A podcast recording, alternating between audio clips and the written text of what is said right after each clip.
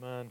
Uh, such a good morning already. Um, thankful uh, that we get to be a part of a church family committed to gospel ministry, uh, not just uh, in a church building, uh, but really around the world uh, and in our own homes. And so, get to see kind of all of that on display here today, and we just are a grateful people. If you have a Bible with you, open up to Luke chapter 5.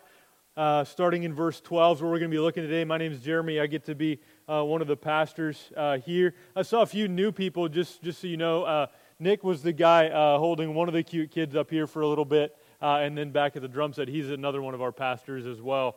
but we are grateful that you're here today. if you are new. Uh, a number of you came with family members. Maybe you have a church where you came from. Praise God for that. If you're new, just kind of checking things out here today, uh, we want to know who you are. Uh, we don't want people to be anonymous. We want to know people. And so in your bulletin, there's a QR code on the back uh, where you can give us some of your. Wait, never mind. It's on the inside.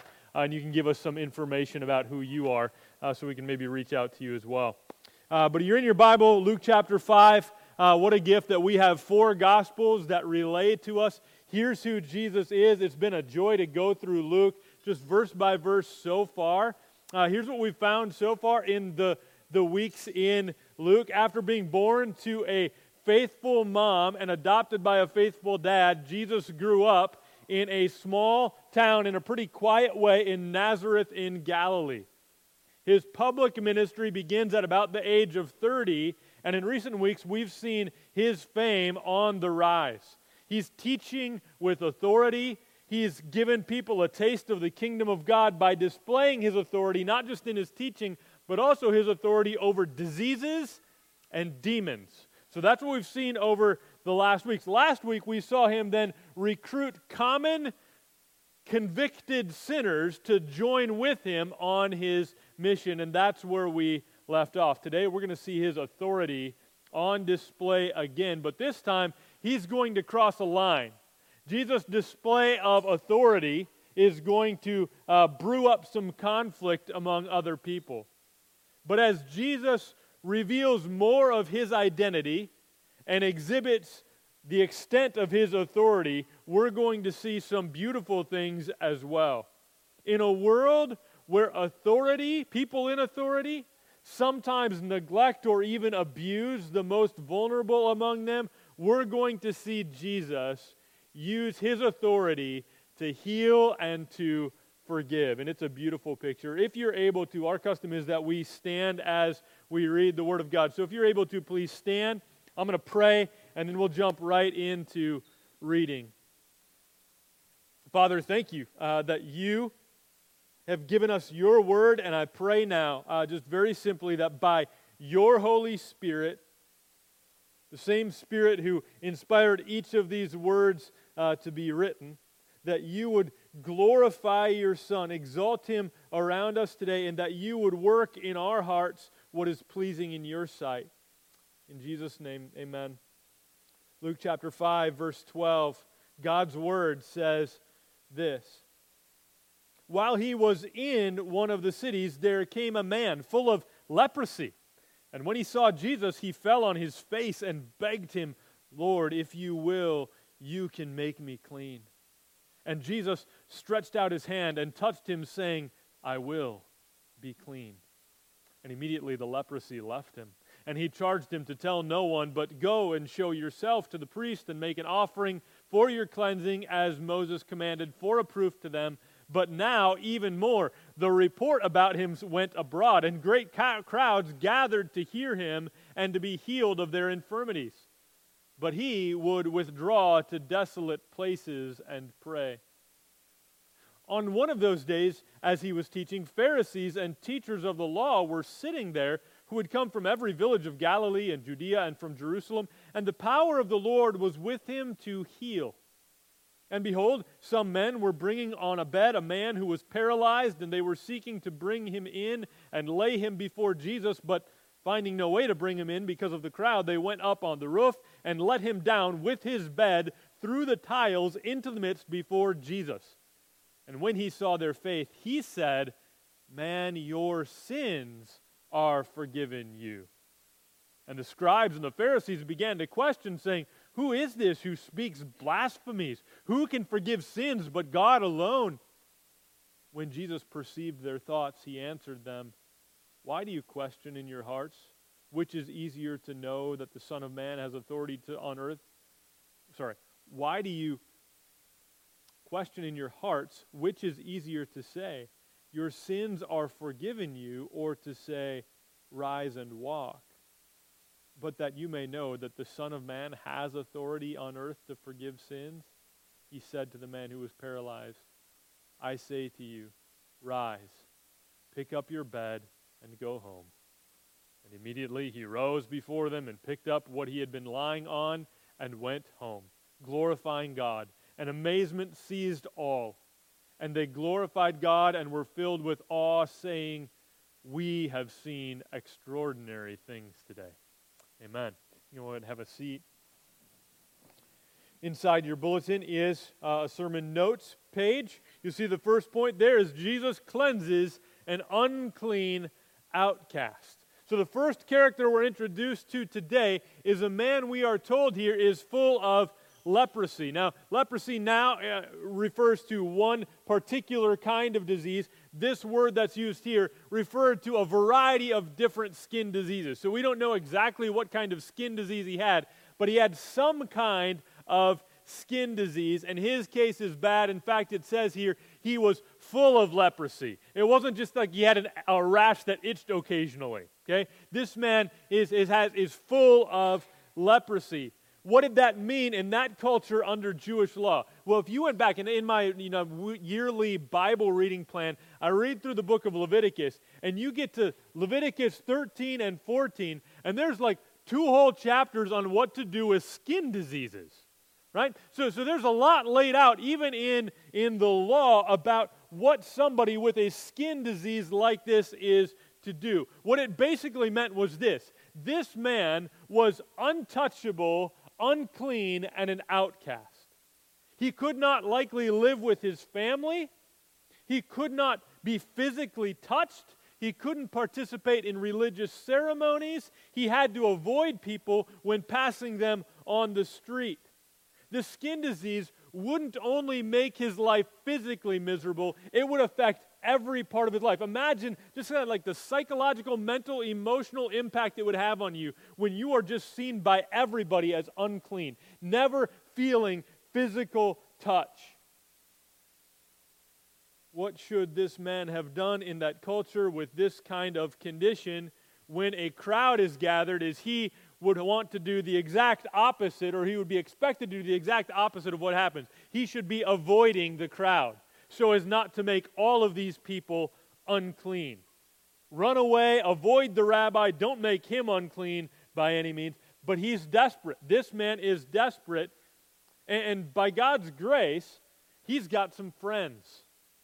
Right? A lot of people in his case wouldn't have uh, been, been uh, willing to come near to him in any way. But this man has some good friends. Praise God for good friends. What should Jesus have done by coming into contact with this guy? Well, Jesus could have scolded him, right? For, for, for being risking to, to make all of these people, Jesus and those around him, unclean, but Jesus doesn't scold him. What else could Jesus have done? Well, we've seen Jesus, he has authority over diseases. He could have just said words right? He, all he would need to do is say words, and this man is made clean and healed on the spot. Is that what Jesus does? Look at verse 13. Verse 13 says this And Jesus stretched out his hand and touched him, saying, I will be clean. And immediately the leprosy left him. No one would touch this guy willingly, but Jesus touches him. Jesus is willing himself to become unclean in order that this man might become clean. You might see a picture of the gospel starting to form here. Jesus is not repulsed by sinners. Jesus doesn't scold the social outcast. Jesus doesn't rebuke the religiously unclean. No, Jesus here touches the untouchable. Jesus willing to take on his uncleanness, declaring him to be clean. And then in verse 14, we see that Jesus cares about every part of this man's life. He actually has him go through all of the steps prescribed to them in the book of Leviticus, not only so that this man is, is clean and, and free from his disease, but that he will be socially accepted, welcomed back into a family, able again to do the religious things that those in his culture were doing. And that's why Jesus tells him to do what he tells him to do there in verse 14. Imagine the transformation in this guy's life. Like in that moment, he goes to do this, and now this guy that nobody would touch. I mean, just think about this. Like, like little baby Zechariah and little baby Henry, how much in their short lifetimes already have people touched them lovingly? Like you hold them close to you. Almost every time I see one of them, one of, one of their parents is holding them, and other people wish they were holding them, right? These, these little guys get to be held and touched. Oh, this guy, no human touch because he's dirty, he's unclean. And in a moment, at the word and touch of Jesus, he is made clean. All the leprosy leaves him, and he is touchable again. And the result of this is that Jesus' fame continues to spread even though Jesus tells him at this time, you, you can't be telling anybody about this. But Jesus' fame continues to spread. Jesus could easily have ridden that wave, keep teaching, keep healing, right? You've got a lot of followers now. You're super popular. Keep posting content, Jesus, right? You've got to keep doing this. But what Jesus does, it says in verse 16, is this.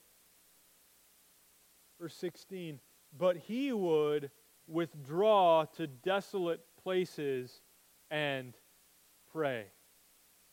Luke wants to make clear in the midst of countless demands on Jesus' time, he often withdraws to pray. We saw this back in chapter 4. We're seeing it here in chapter 5. We're going to see it again in chapter 6.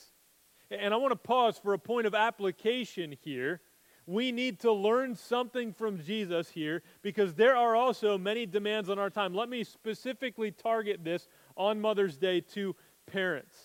Parents feel the, the many demands and pulls on our time. We're feeling it now as parents, many of you also feeling it. Parents of younger kids are feeling often exhausted because your little ones depend on you for literally everything. If you don't feed them, they don't eat. They make messes and they can't clean them up. They don't sleep when you want them to. They cry. They follow you everywhere. You need to be with them all the time, and you are often exhausted. There are many demands on your time when you have younger children. When you have older children, there are many demands on your time. You're exhausted. We're exhausted because our calendar is full of events one after the other, sometimes those events overlapping. And if we ever slow down enough to not to be doing constant events, we recognize that the teenagers that live with us have a pretty heavy dose of emotional needs that we need to be attentive to. And it exhausts us as we try to help them and walk with them through some of those things. So we know what it's like to have a lot of demands on our time and to be exhausted from it. There's a lot of temptation that could come during those times, and we would be wise to learn something from Jesus and just often withdraw and pray. Dads, you want to bless your wives on Mother's Day? Pray for her, pray with her. Give her time. Take care of everything else so that she can take some time to withdraw to desolate places and pray. Moms, resist the urge to withdraw to a desolate place and scroll through things on your phone, right? That's a, that's a, that's a desolate place, too, and it's often where what, what, what we're tempted to withdraw to. How many of you are here today because you had a mom who prayed for you? What a gift, right? How many of us? Like, like I'm, I'm sitting at a worship service on a Sunday morning worshiping Jesus because I had a mom who prayed for me. I'm going to call out one person, not my wife. I, you, I, call her out probably too much. I'm going to call it Nick's mom. Nick, Nick's mom, Jamie, is here today. And I remember when we were in the process of getting to know Nick through the interviewing and candidating phase, one thing that we heard from Nick multiple times is when we would commend him on something, uh, and we would kind of try to dig into why, why, why is this man the way he is, he would often just attribute, I had a mom that prayed for me a lot. Praise God. Because that not only benefits Jen and it benefits Henry, it benefits an entire church family, and we are grateful for a mom who prays. Moms, let's be moms who resist that temptation to withdraw to desolate places and scroll, and instead to withdraw to desolate places and pray. By the way, your desolate place might be a bathroom with a locked door. That might be the only way you get away to, right? I, I get it. But, church, let's all look for more times in our day to withdraw and pay, pray, whether we're parents right now or not. Jesus was just about to see a rapid ramp up in resistance to his ministry, and it's good that he withdrew to pray. Let's continue on in this passage. We're introduced to some new characters in verse 17. They're going to show up a lot more here in the gospel according to Luke. But in verse 17, we're told that one, one of those days as Jesus was teaching, there were Pharisees and teachers of the law as a part of the crowd. They had come from all over the place to hear Jesus teaching. The Pharisees were one of four major Jewish groups in that day. And their goal really was to keep Israel faithful to the Mosaic law.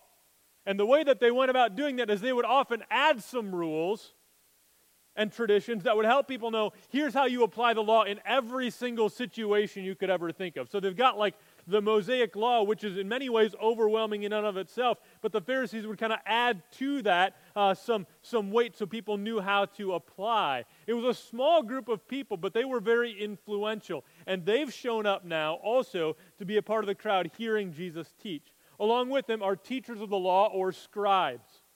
Okay, Pharisees and scribes often together because they're a subset of the Pharisees. Often you could call them like religious lawyers, basically. What happens next is ingrained in my memory from being a child in Sunday school. This is a story we would go to a lot. And I, I can see these, these illustrations, flannel graph kinds of illustrations of four friends carrying a guy on a mat, and there's a crowd. Can you picture this situation? Let me read it to you again, verses 18 and 19.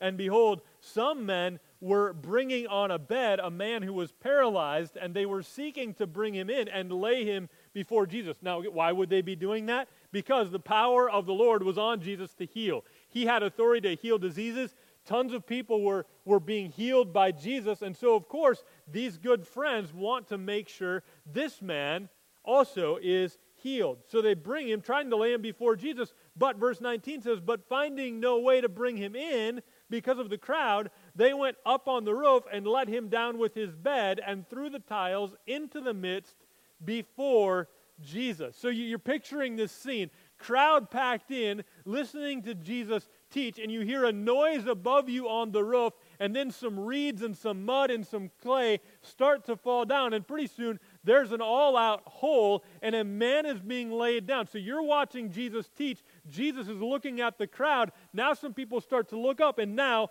right there in front of Jesus, is a man laying on a bed, and he hasn't been able to walk. We don't know for how long. Now, what, what's Jesus going to do? Eh, eh, earlier in Sunday school, you heard from Mary Beth and Bio. What we've heard them do again and again is as God lays a need in front of them, Bio said a couple of times during Sunday school, What am I supposed to do? Turn them away?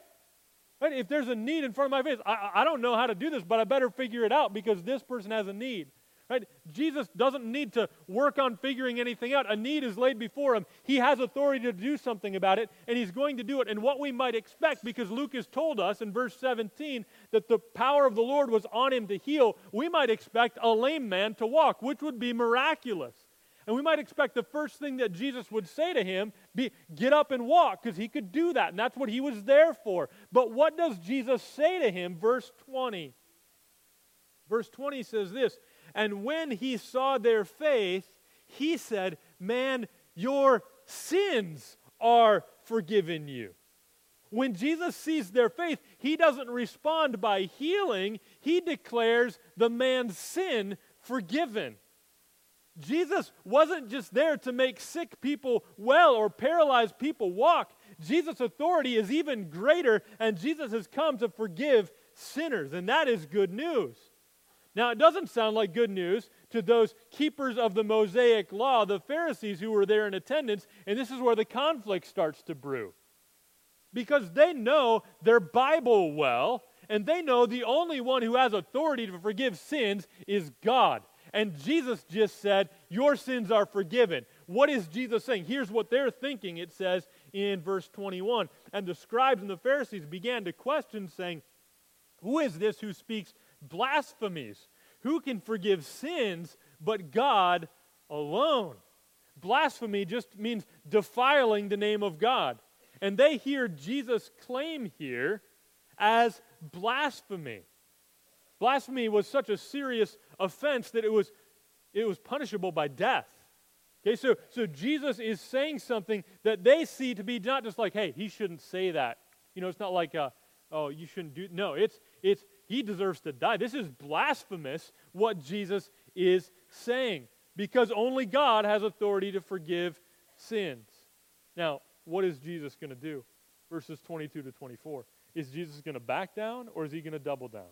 Look at verses 22 to 24. When Jesus perceived their thoughts, he answered them, Why do you question in your hearts? Which is easier to say, Your sins are forgiven you, or to say, Rise and walk, but that you may know that, and here's, here's the statement that the Son of Man has authority on earth to forgive sins, he said to the man who was paralyzed, I say to you, rise, pick up your bed, and go home. Jesus doesn't back down, he doubles down. He knows that this will make them mad, but it's true, so he says it. Jesus takes this title from the book of Daniel, Son of Man, which we'll look at in future sermons. We'll hear more about it then. But he takes that title and he says, The Son of Man has authority on earth to forgive sins.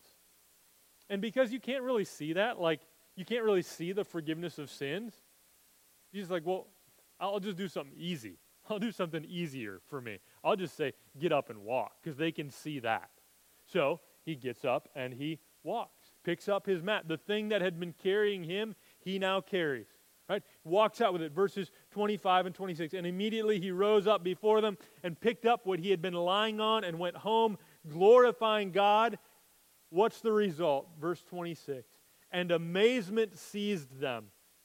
And they glorified God and were filled with awe, saying, We have seen extraordinary things today not only was this one man's life radically transformed in that moment, I'm just, just still picturing this moment of the crowd.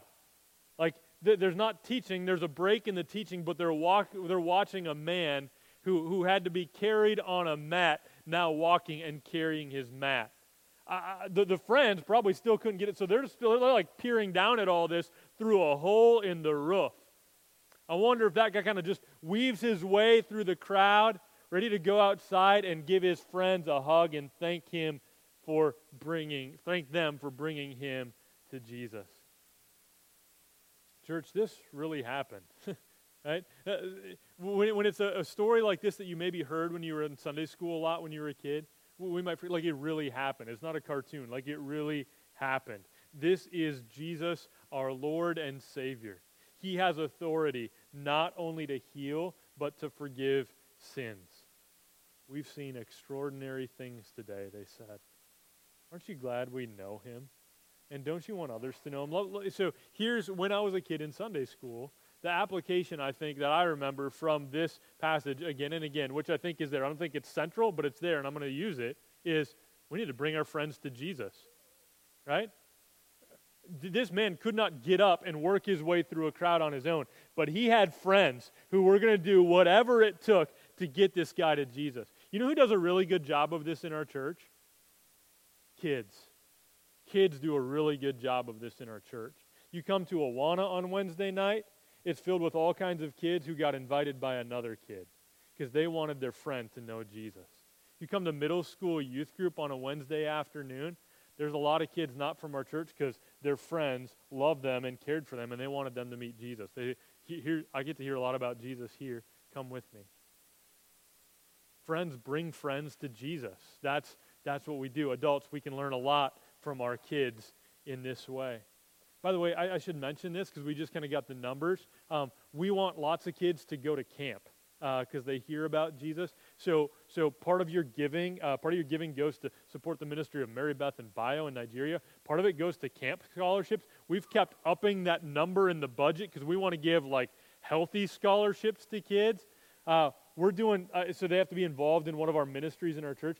We're, we're scholarshiping 35 kids this year. Uh, well, there's a couple that are on a waiting list. Hopefully, all 35 of them get to go uh, going to camp. Some of them from our own church family, some from outside of our church family. But, but with, that, that's just one of the ways that, and again, most of those kids, they were invited by another kid who told them, You should come to camp with me. They're going to get a, uh, to come kind of face to face with Jesus in that environment for a week. So thank you for that. Adults, we need to learn from our kids. We can learn something from our kids. When, when people at work or in your neighborhood or whatever asking, What'd you do this weekend? like you can tell them about all the other stuff. A lot of times we skip. Like I was with my church on Sunday morning. I got to I got to hear about like just just talk to them about being with your church. Invite them to come with you to be with you in your church with your people. Like and not just like a casual like hey you should come sometime, but like hey would you want to would you want to join me some Sunday? Like I can pick you up and we can go together because it's hard to walk in. Some of you did that today. A couple of you walked into a church. I don't know these people, uh, and I'm just walking in, and there's this gauntlet of people. You have to shake their hands as you walk in, and it's a little intimidating. G- invite your friends and then come with them. Okay, so so just a very simple application to bring people to Jesus. Like uh, I'm not like I'm not saying that Jesus equals the church, right? But but this is a way where where we can the gospel will be proclaimed. Speaking of proclaiming the gospel, let's just end with that. I think you heard as we went through this passage this, this introduction again to who Jesus is and seeing that Jesus is willing to touch the untouchable. That, that those who are cast out, Jesus is willing to become unclean that they might be declared clean. We see the gospel in that. If you came in here today feeling untouchable, unlovable, unforgivable, like I don't want to just, you know, if you're you're new here, I don't want to tell you this, but you're wrong. I do want to tell you that. You're wrong. You're not untouchable, you're not unforgivable, you're not unlovable. We worship Jesus who is Lord, who is Savior, who regularly pursues lost people who feel untouchable, unlovable, unforgivable, but Jesus came, came to seek and to save the lost. He does not want you to steer clear of him. He wants you to draw near, and he will draw you near. 2 Corinthians 5:21 says this, "For our sake he made him to be sin who knew no sin, that in him we might become the righteousness of God." Jesus willing to take on our uncleanness that we might be declared clean. In a moment, we're going to sing, Jesus said that if I'm lost, he will come to me. And he showed me on that cross that he will come to me. Let's pray. Oh, Father, it's, it's good to be uh, together on this day. Uh, just thinking about Jesus, talking about Jesus up here makes me want to sing about Jesus. We know when the crowd on that day saw that you had given your Son authority to forgive sins, many were amazed, filled with awe, glorifying you. And Father, I pray that that would be us. When we reflect on who Jesus is and all he has done for us, God, help us to be amazed and filled with awe again and again and again. And God, I pray especially for those who are here today who feel unlovable, unforgivable, untouchable, that they would know that Jesus came to seek and save the lost, that he doesn't push away the unclean who are desperately in need of his touch, that he touches them and that, that he even has power to forgive sins. But pray for those who are here today whose hearts are being made new even now. Would you convince them that